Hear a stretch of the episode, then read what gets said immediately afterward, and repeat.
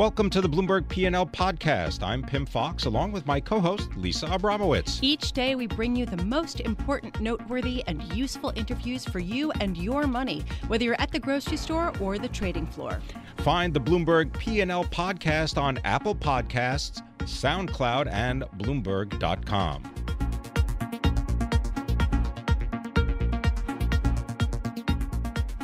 In the past three weeks, silver has plunged almost thirteen percent. We have somebody who can give us a sense of what the technicals are underpinning some of the moves and what we can expect looking forward. Mitchell Krebs joins us now. He is president and chief executive officer of Coeur Mining. Uh, he also is the president of the Silver Institute, uh, which is based in Chicago, Illinois. Uh, he's pumping his fist. I expected you to come here like drenched in silver, you know, just dripping from everywhere. But it, it, but you're not. You're actually wearing uh, very little jewelry. Um, so there was a report that you put out today that was looking at the silver industry, and there was good news and there was bad news. So why don't you start with the good news? Yeah, sure. Thanks for having me. The good news for sure is that silver supply for the first time in fourteen years actually declined last year. So that's a big deal. Not by a lot, but it's now declining and it's expected to continue to decline, which, you know, basic supply and demand fundamentals suggest that that's a positive tailwind for silver going forward. It's the fourth year in a row now where we've been in a structural deficit where demand has outstripped supply. So that's another positive. I'd say on the on the demand side, uh, solar panel demand hit an all-time high. It was up thirty-four percent last year. Uh, and that's a market that we think will continue to grow. You know, silver is very much of a technology, green, clean, uh, renewable energy type of metal. I think a lot of people think of silver as your silverware or your jewelry, which definitely that plays a part. But silver is used in every everything with a light switch. Anything with an on and off switch has silver in it. So it's a very diverse uh, demand base. And well, you know, this is this is an interesting point because silver is often thought of as a sister metal to gold, a precious metal to kind of buy in times when you're looking for a haven. Um, and yet it's got a much more prevalent industrial use. Can you give us a sense of how much demand has come uh, from stuff that you actually use versus jewelry and how much that has increased over time? Yeah, that's changed a lot. It used to be mostly a precious metals. But as electronics have, have grown globally, emerging middle classes in places like China and India have, have grown, and consumption, G D P per capita has grown, industrial demand, electronics demand for silver has grown a lot. It now makes up the majority of demand for silver. Uh, fifty-five percent, right? fifty-five percent. Can you give us a sense of where that was, say, two decades ago or a decade ago? It would have been more like twenty-five to thirty percent.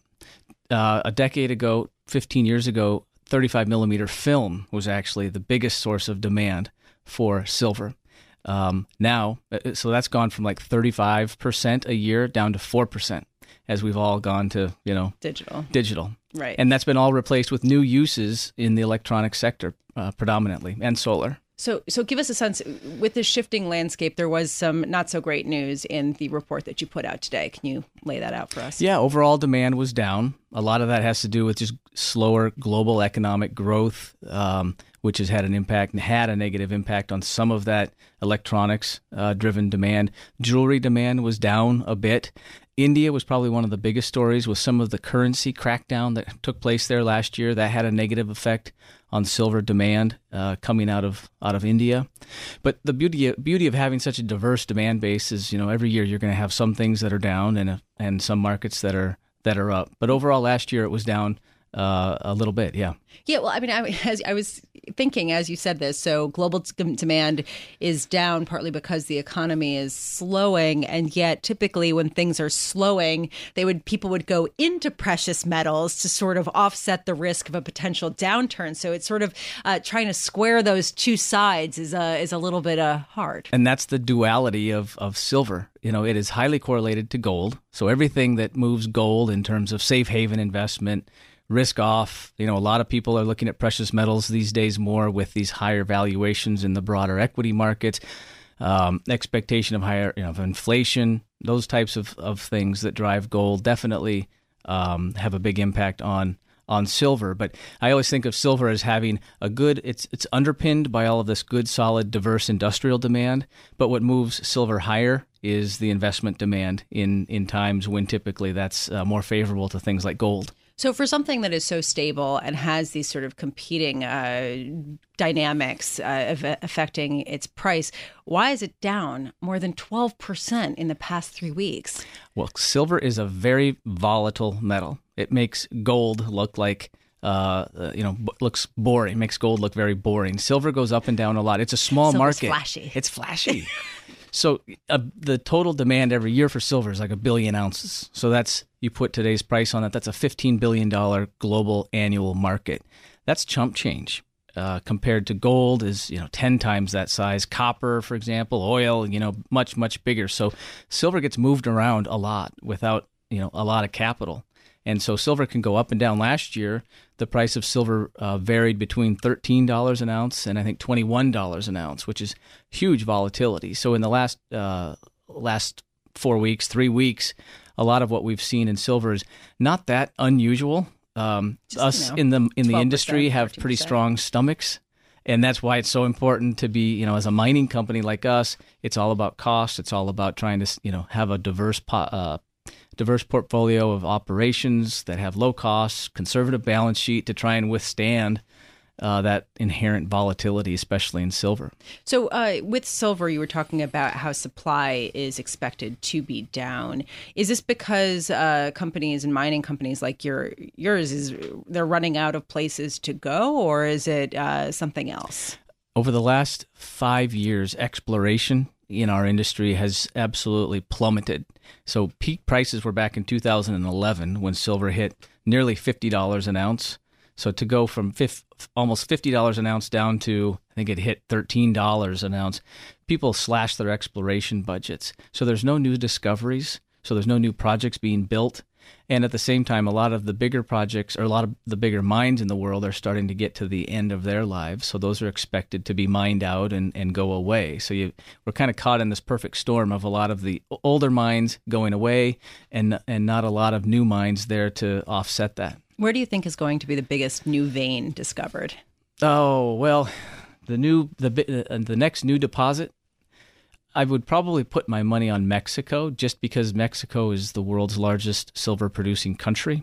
There's a lot of metal there, so the odds of finding more. You usually find more metal where there already is metal found. So I'd, I'd bet on Mexico. Peru's the second-largest silver-producing country. Those would be my bets. But, you know, the places that haven't had as much exploration historically, Africa, um, even in, in Asia, um, there's probably more uh, large deposits out there that just have not yet uh Um, gotten on anybody's radar screen. Mitchell Krebs, thank you so much for joining us. Mitchell Krebs is President and Chief Executive Officer of Coeur Mining. He is also the President of the Silver Institute, uh, and uh, he is based in Chicago.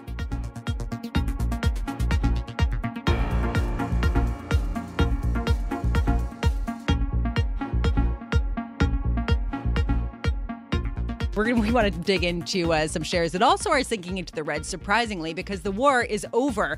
Uh, Verizon did beat out A T and T to buy Straight Path, in other words, buy five G capabilities, for uh, three point one billion dollars. To understand why everyone's just down on this news, John Butler is here to make sense of it all. John Butler is Senior Telecom Services and Equipment Analyst for Bloomberg Intelligence. So, uh, John, uh, what do you, what, why, why is everyone down, including Straight Path, which is down more than twenty percent. Well, it, uh, that all comes down to price, but this was interesting in terms of how it all unfolded.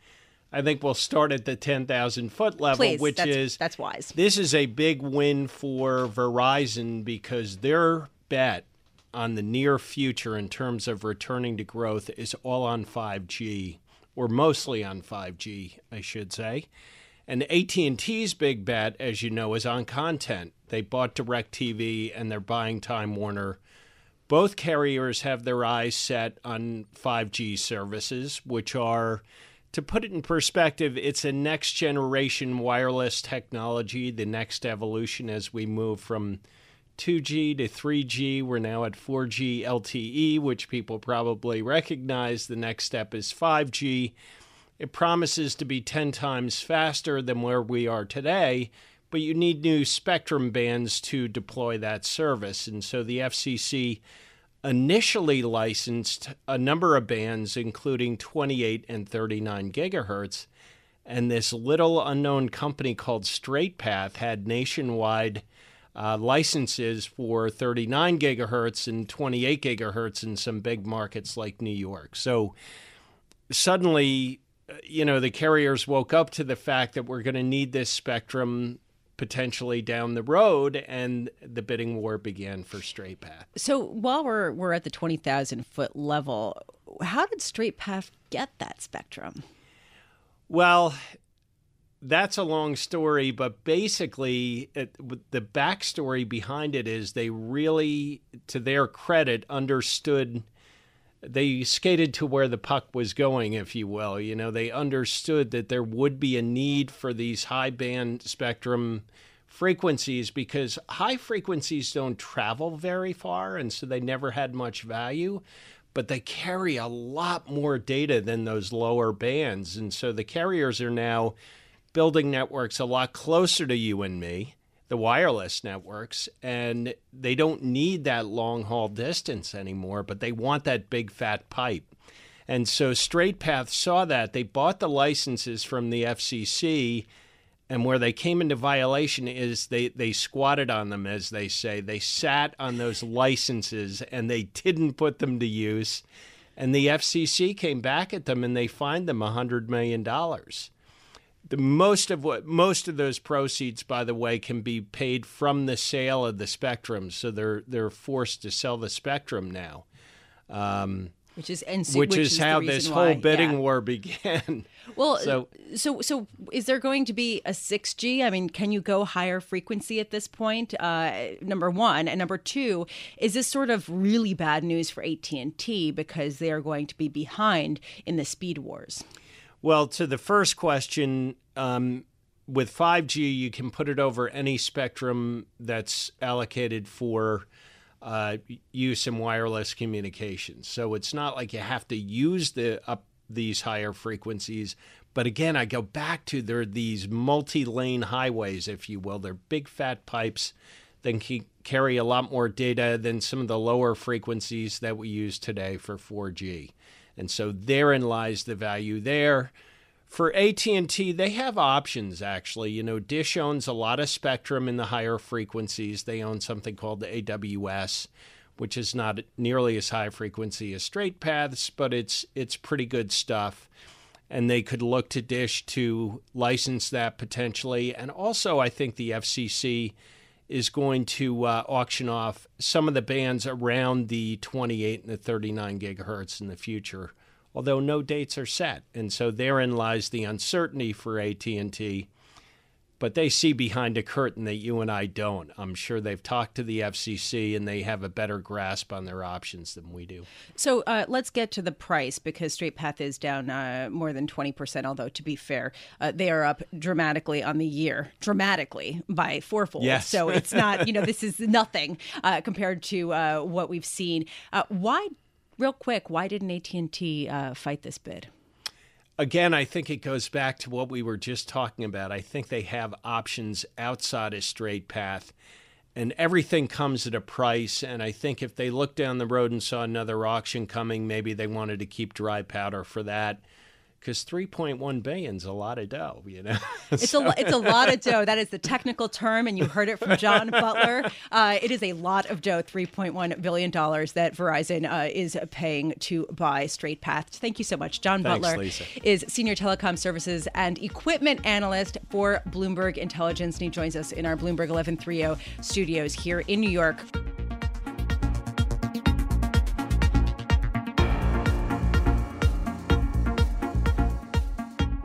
We want to take a moment to let you know about something new from Bloomberg. Starting right now, you can use our iOS app or our new Google Chrome extension to scan any news story on any website, instantly revealing relevant news and market data from Bloomberg and other sources related to companies and people you're reading about. So no matter where you're reading the news, you can bring the power of Bloomberg's news and data with you. It's pretty amazing. Download our iOS app or search for the Bloomberg extension on the Chrome store to try it out. Learn more at Bloomberg.com slash lens.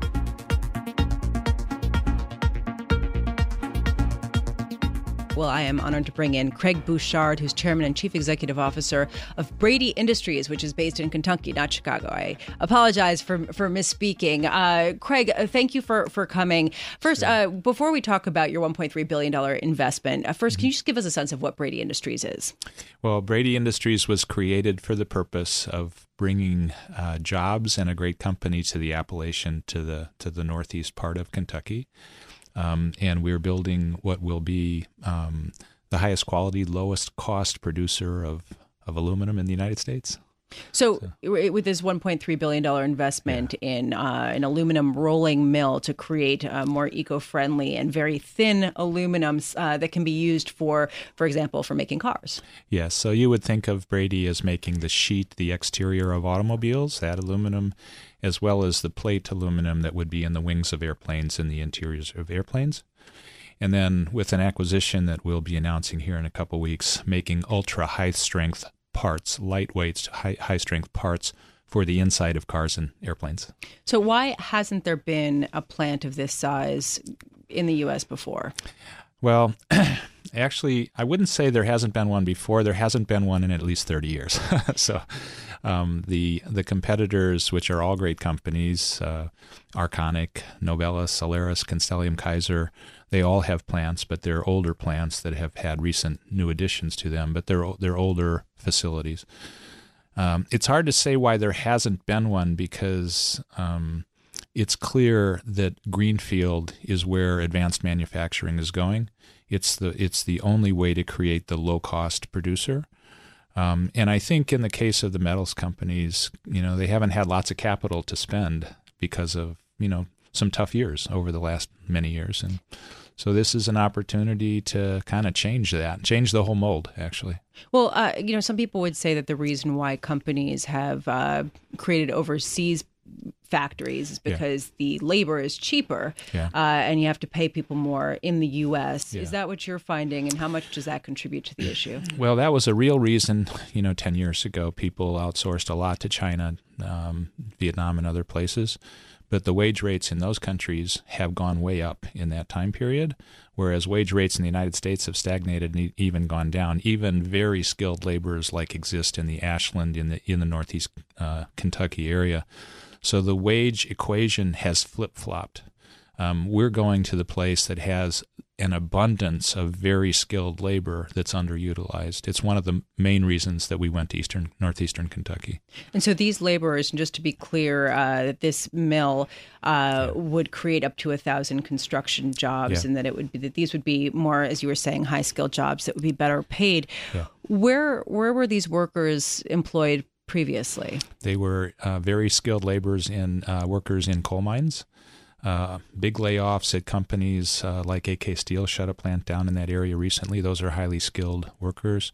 Uh, Ashland Oil was a Fortune five hundred company in that area many years ago and left. And you know, it's been a it's been a troubled twenty years in the Appalachians. We're about to change it. So uh, given the fact that it's been about twenty years, I know that a lot of people talk about brain drain from certain areas yeah. that, you know, have been in trouble for a while. Mm-hmm. Do you think that there will be a sufficient stock of uh, of qualified employees? Yeah. So, Lisa, here's uh, a really good answer to this one. When we announced at the press conference with Governor Bevin, who's, by the way, one of the best governors in the United States, if not the best.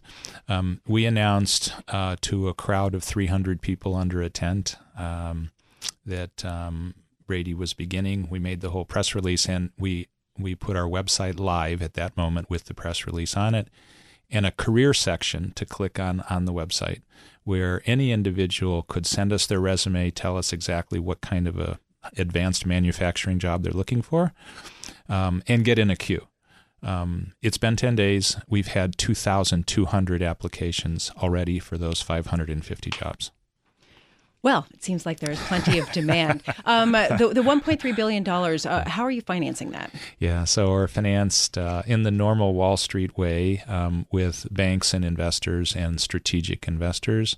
Um, roughly one-third of that is equity, and roughly two-thirds will be debt that's priced pretty attractively given uh, given our background. So we're happy with how that's gone.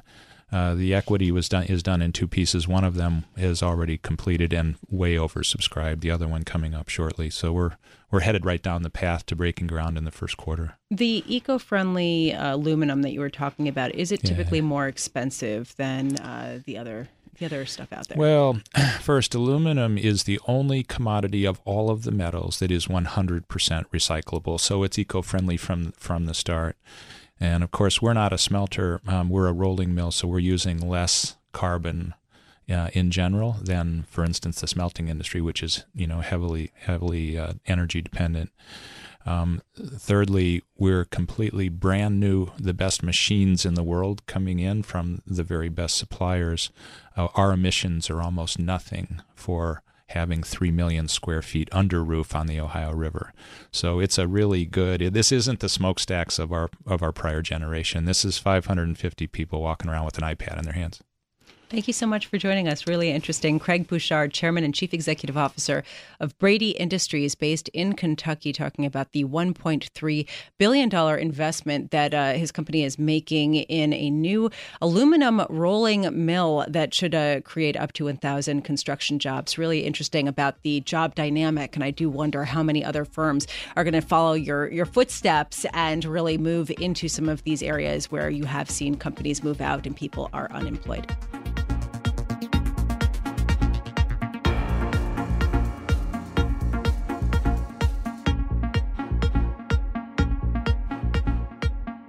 There's some drama today over in Detroit, and Keith Naughton is uh, going to explain it to us. Keith Naughton is the auto editor at large for Bloomberg News, uh, located in Detroit. And Keith, we're talking about Ford. Ford shareholders are really angry, and they had a uh, call, not an actual in-person meeting or a virtual meeting, I suppose I should say, uh, with the leadership of the company today. And it was it was pretty heated. Can you first just uh, lay out uh, what some of the issues were that these shareholders were so upset about?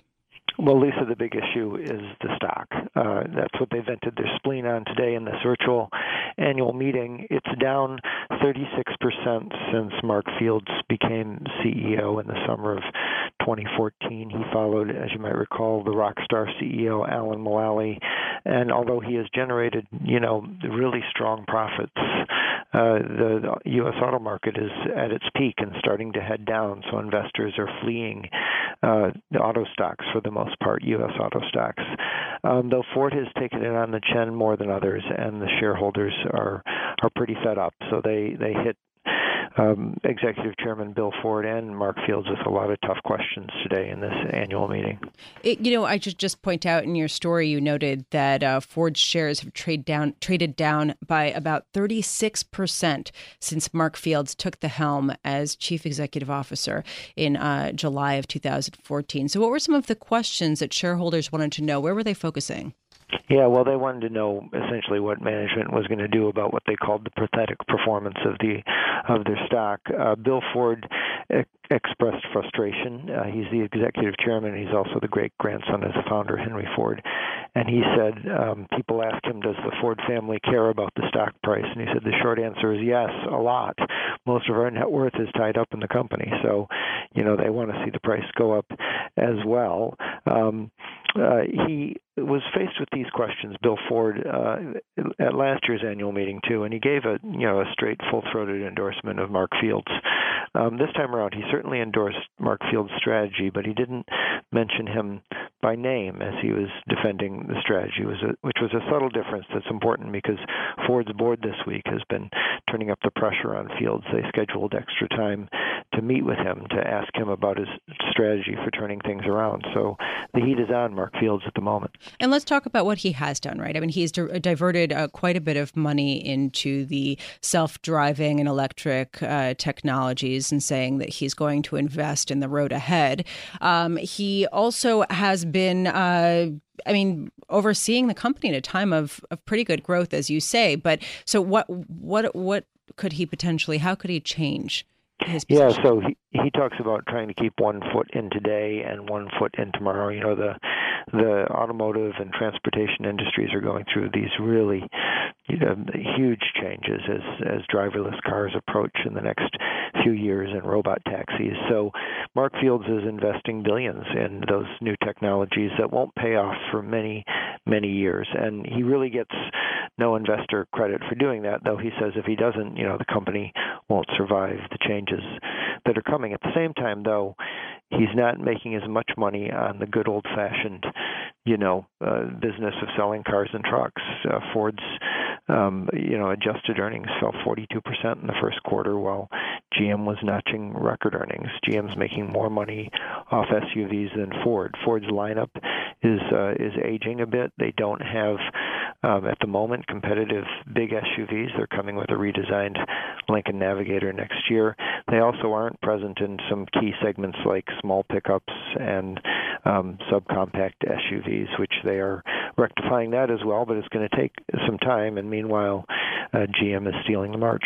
So can you just put this uh, shareholder meeting into perspective? I know you've covered others and you've been covering the auto industry for a long time. I mean, have you ever heard such vitriol at a meeting during a generally positive time for a company?